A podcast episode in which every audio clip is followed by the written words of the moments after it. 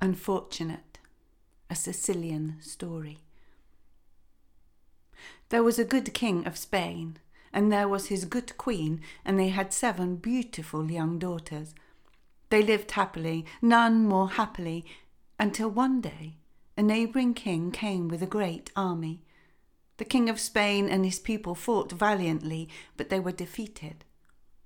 The king of Spain was carried away captive, and the queen and the seven princesses fled into a distant village where they lived but poorly in a cottage, tried to earn a little money by doing embroidery and such like.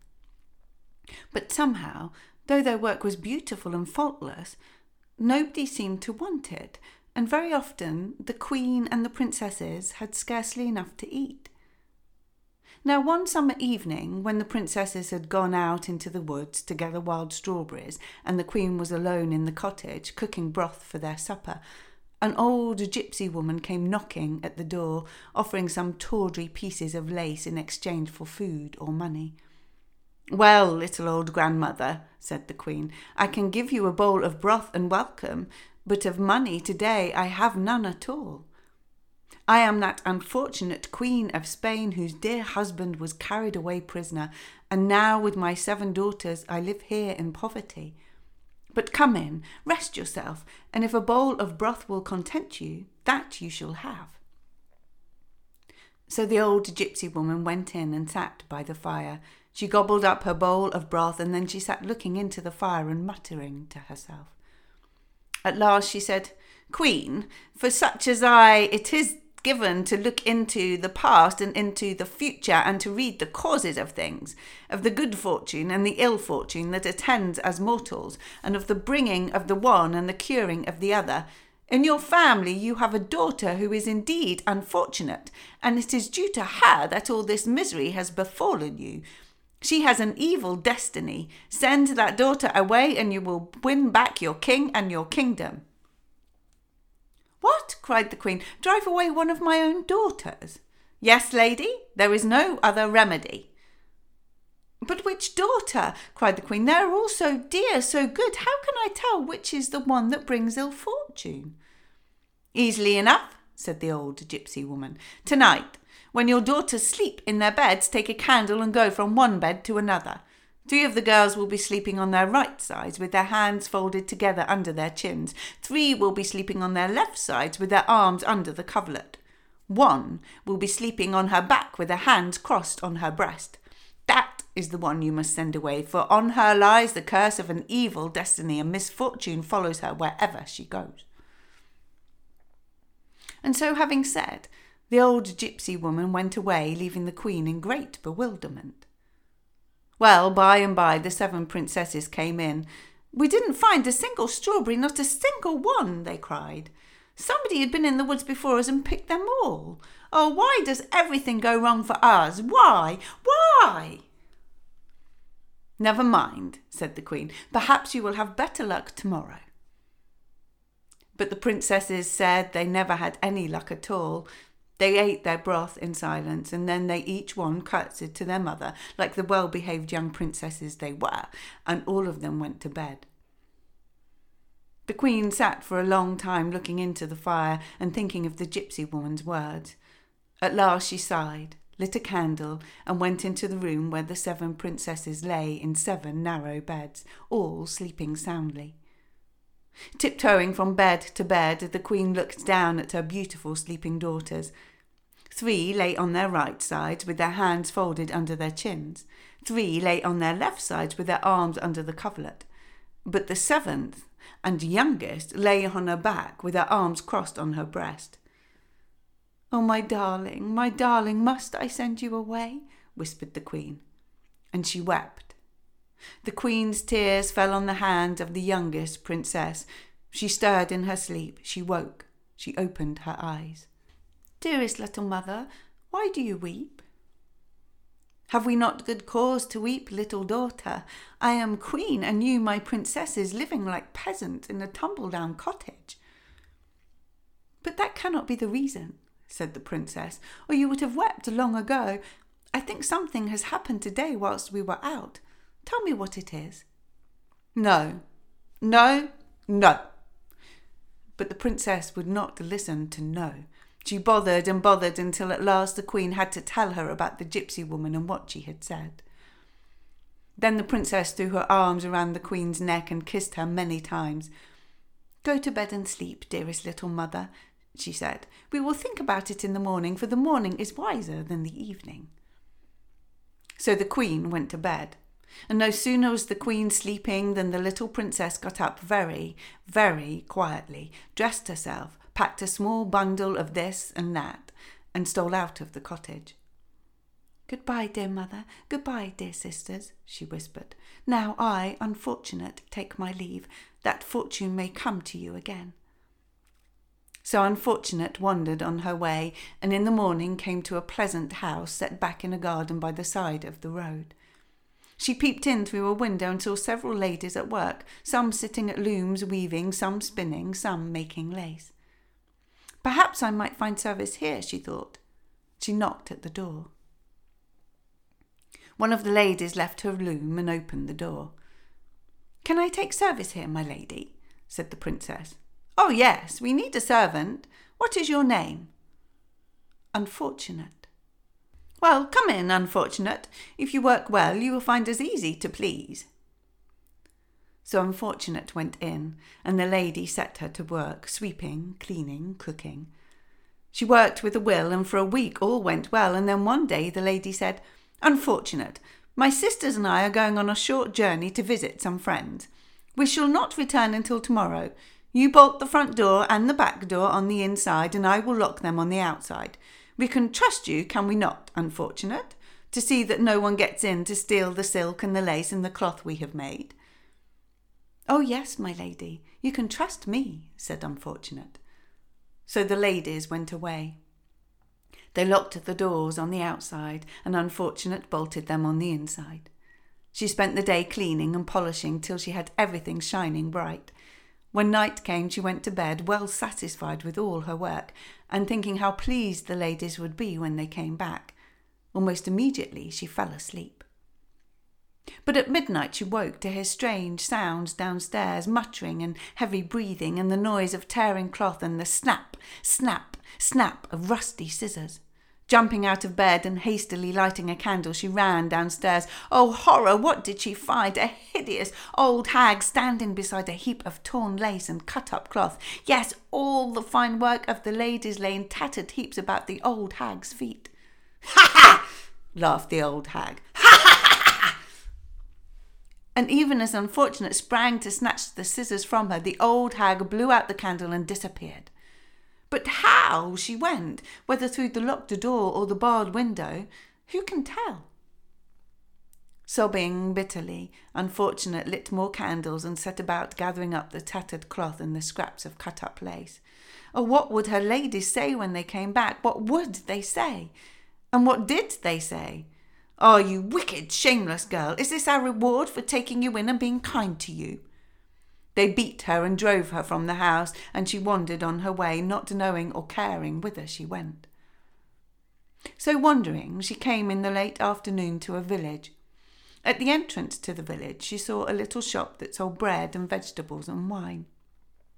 Having eaten nothing all day, she was very hungry, but she had no money. So as she stood looking longingly at all the good things to eat in the shop window, the shopwoman saw her and came to the door. Little one, are you hungry? Oh, I am, I am. Then step in. Things have come to a pretty pass if we can't spare a bite for a poor little soul like you.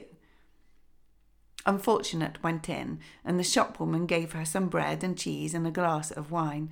Then, having spoken her thanks most politely, Unfortunate got up to go on her way. And where are you going? asked the shopwoman. I. I don't know, said poor Unfortunate. But it will be dark soon, said the shopwoman, and the roads are none too safe for young girls. If you care to sleep here at the back of the shop, I can shake down a few sacks for you to lie on. So, having thanked again the shopwoman most prettily, Unfortunate lay down on her bed of sacks and was soon sound asleep with her hands crossed on her breast. By and by, the shopwoman's husband came in. Who is that sleeping on the sacks there? said he. Oh, just a poor little benighted maiden I felt pity for. Well, I hope she may be honest, said the husband, and he and his wife went to bed. All quiet until midnight. Then through the shop window stepped a hideous old hag. The old hag seized up the loaves of bread, tore them into pieces with her claw like hands, and flung the pieces onto the shop floor. Then she knocked over the vegetable baskets and went striding up and down over the spilled fruit and vegetables until the shop floor was thick with the pulpy mash of everything the baskets had contained. What next? Down into the wine cellar with her to take the bungs out of all the casks. Now the cellar lay inches thick in a pool of wine and beer, and so, leaving ruin behind her, the old hag stepped out through the window again and vanished in the darkness. And all this without a sound. When the shopman got up in the morning and saw the wreckage, he snatched up a broom, shook Unfortunate into wakefulness, and beat her. You, you, you! He could scarcely speak for rage. Get out before I kick you out, and if I ever see your face again, ow! Ah! But Unfortunate did not wait to hear what he would do. She ran out of the shop and out of the village and away and away and away. She ran out of one kingdom and into another kingdom, and still she ran until, exhausted, she fell by the roadside in a faint. So the day passed. The sun set, now it was night, and still Unfortunate lay like one dead at the side of the road. When next morning the rising sun shone on her face, she came to herself, opened her eyes, and looked about her. Larks were singing overhead, and near at hand she heard the babbling of a brook. Ah, for a drink of water! She got up and climbed over the fence into a meadow through which a bright little stream was flowing. Stooping over the stream was a woman washing clothes.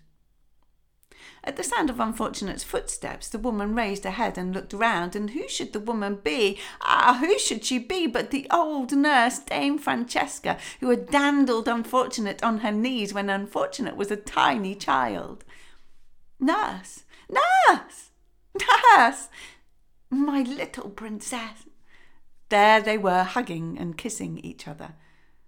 But what has come to you, my darling, that you, what are you doing here all alone? And, and, and why so pale? And, and why so ragged? Then Unfortunate told Dame Francesca all that had happened, and the dame who had brought dinner in a basket gave Unfortunate to eat and drink. I am now laundry woman to the prince of this country, said Dame Francesca. You shall come home with me and live in my cottage until we see better times. For better times will come, my darling. Yes, they will come. So now, if you will help me finish my washing, we shall be the quicker done with it and on our way home. Though to be sure, washing clothes is scarcely work for a princess. I have done every kind of work since I last saw you, dear nurse, said Unfortunate, and she took up one of the prince's shirts to rinse it in the stream. Oh me, what happened? The shirt gave a jump and a twist. It jerked itself out of Unfortunate's hand. It floated away down the stream. It caught on the trailing stem of a bramble bush. And when Unfortunate ran to take it off the bush, it had a great tear across the back. Yes, I see that you are indeed unfortunate, said Dame Francesca. I think you must have an evil destiny. But never mind, my darling. You shall live with me and I will wait on you. You shall do no work at all, and I have some thoughts about your destiny and how we may set all right. So Unfortunate went with Dame Francesca to her cottage and lived there. And as long as she put her hand to no work, all went well. But let her try to help Dame Francesca in any way. If she tried to wash the crockery, it broke under her hand. If she tried to darn Dame Francesca's stockings, the little holes in them grew bigger and bigger. If she tried to sweep out the kitchen, the dust blew back through the door until at last Dame Francesca said, Leave, leave all, out with you into the sunshine. But no sooner had Unfortunate gone out into the sunshine than great clouds gathered in the sky and down came the rain. Your destiny is against us, said Dame Francesca, but we'll beat her yet. Now my destiny is a very different kind of person. So, one day, Dame Francesca baked two sweet cakes. She put the cakes in a basket and said to Unfortunate, Take these cakes, go and stand on the sea beach and call my destiny. Call loud and clear, call three times. Our destiny of Dame Francesca, our destiny of Dame Francesca, our destiny of Dame Francesca. At the third call, my destiny will come to you out of the sea. Give her one of these cakes with my greetings in the haska, very politely, mind, to tell you where your destiny can be found. So Unfortunate took the two cakes and went to stand on the sea beach and called three times, Our destiny of Dame Francesca, a destiny of Dame Francesca, a destiny of Dame Francesca. At the third call, a beautiful, shining, smiling lady rose out of the sea. Then Unfortunate took one of the cakes from the basket and giving the cake to the beautiful, shining lady, said, Dame Francesca sends you this cake with her compliments and sweet destiny of Dame Francesca, would your ladyship do me a great kindness and direct me to the place where I may find my own destiny? The beautiful shining lady smiled and said, Take that narrow mule track over the sand hills and through the thicket. In the midst of the thicket you will find an old hag sitting under a thorn bush by a well. She is your destiny. Greet her kindly and offer her a cake. She will be very rude to you and she will refuse the cake, but lay it at her feet and come away. So Unfortunate thanked the lovely lady and went over the sandhills and through the thicket, and came to where the old hag sat under a thorn bush t- beside the well. Oh, how hideous that old hag was!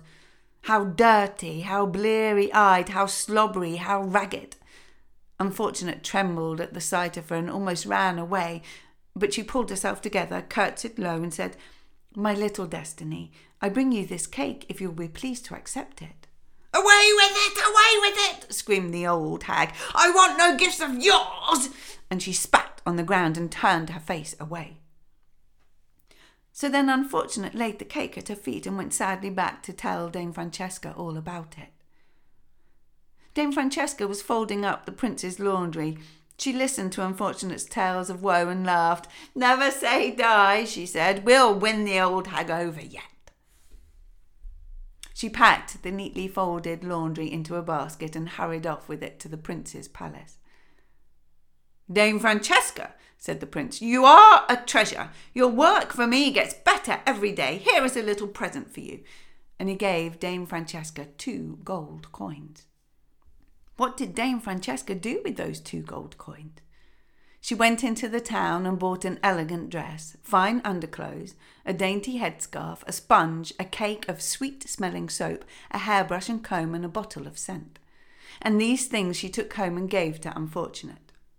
Now, my darling, said she, off with you again to that old hag your destiny, and will she or won't she strip off her clothes, wash her from the top of her head to the soles of her feet, brush, comb, and scent her, and dress her in these new clothes?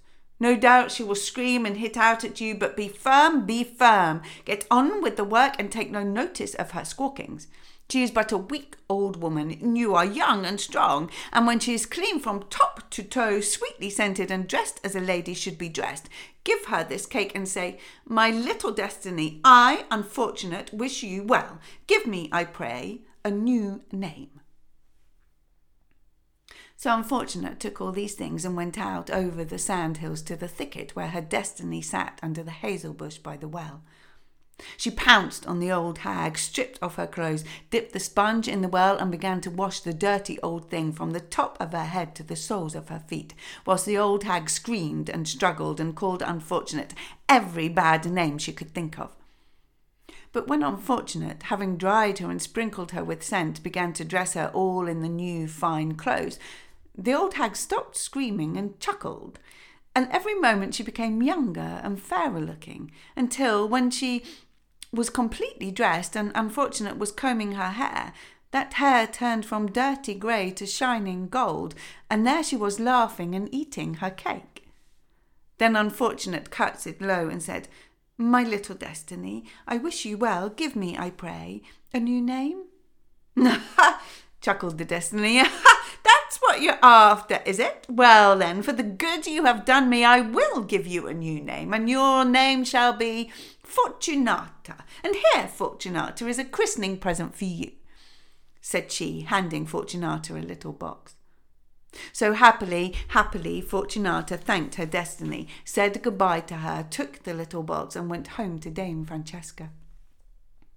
Now let us see what your destiny has given you, my pretty, said Dame Francesca, and they opened the box. What was in it? Just a, a piece of gold braid. I don't call that much of a present, said Dame Francesca, and she tossed the little box into a cupboard and bustled off to the palace to see if the prince had any orders for her. The prince was dressed in his most splendid uniform, with all his medals and decorations glittering on his coat but he was walking up and down in a state of distraction. Dame Francesca, he said, flinging out his arm, this is disgraceful. There is a piece of braid missing from my sleeve, and in all the town there is no such braid to be bought. Now, I am due to review my troops, but how can I face them with my coat in this condition? I think they may not notice it, your highness, said Dame Francesca. Not notice it? cried the prince. Not notice it? Why do I care whether they notice it or not? I notice it. How can I expect my troops to keep themselves in perfect trim when I, their commander, appear before them in this slovenly condition? There is a remedy for most things, said Dame Francesca, and she hurried home, picked up the box that Fortunata's destiny had given her, and brought it to the prince. My good Dame Francesca, said the prince, he opened the box and looked inside, and yes, it was the very same braid as the braid that was missing from his sleeve. I will pay you in gold the weight of this little box and its contents. And he called for a pair of scales. He put the little box on the scale and a piece of gold on the other scale, but the gold did not weigh down the little box. The prince put another piece of gold on top of the first one, but neither did the two pieces of gold weigh down the little box. He put a third piece of gold on the scale. He put a fourth piece, a fifth, a sixth, and still the scales did not move. He called for a whole bag of gold and laid it on the scale, but the whole bag of gold did not weigh down the little box. Dame Francesca, cried the prince, how is this possible? Can you explain this mystery? I will fetch one who can explain it, my prince, said Dame Francesca, and off with her again to her cottage. Come, my pretty, come, she said to Fortunata. The prince is asking for you. And holding Fortunata firmly by the hand, she led her to the prince. Very pretty, very shy, the little princess looked in her shabby clothes. She made the prince an elegant curtsy and stood silent. Who are you? said the prince, and what is your name?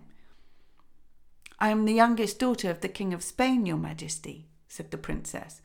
The king was taken prisoner by his enemies.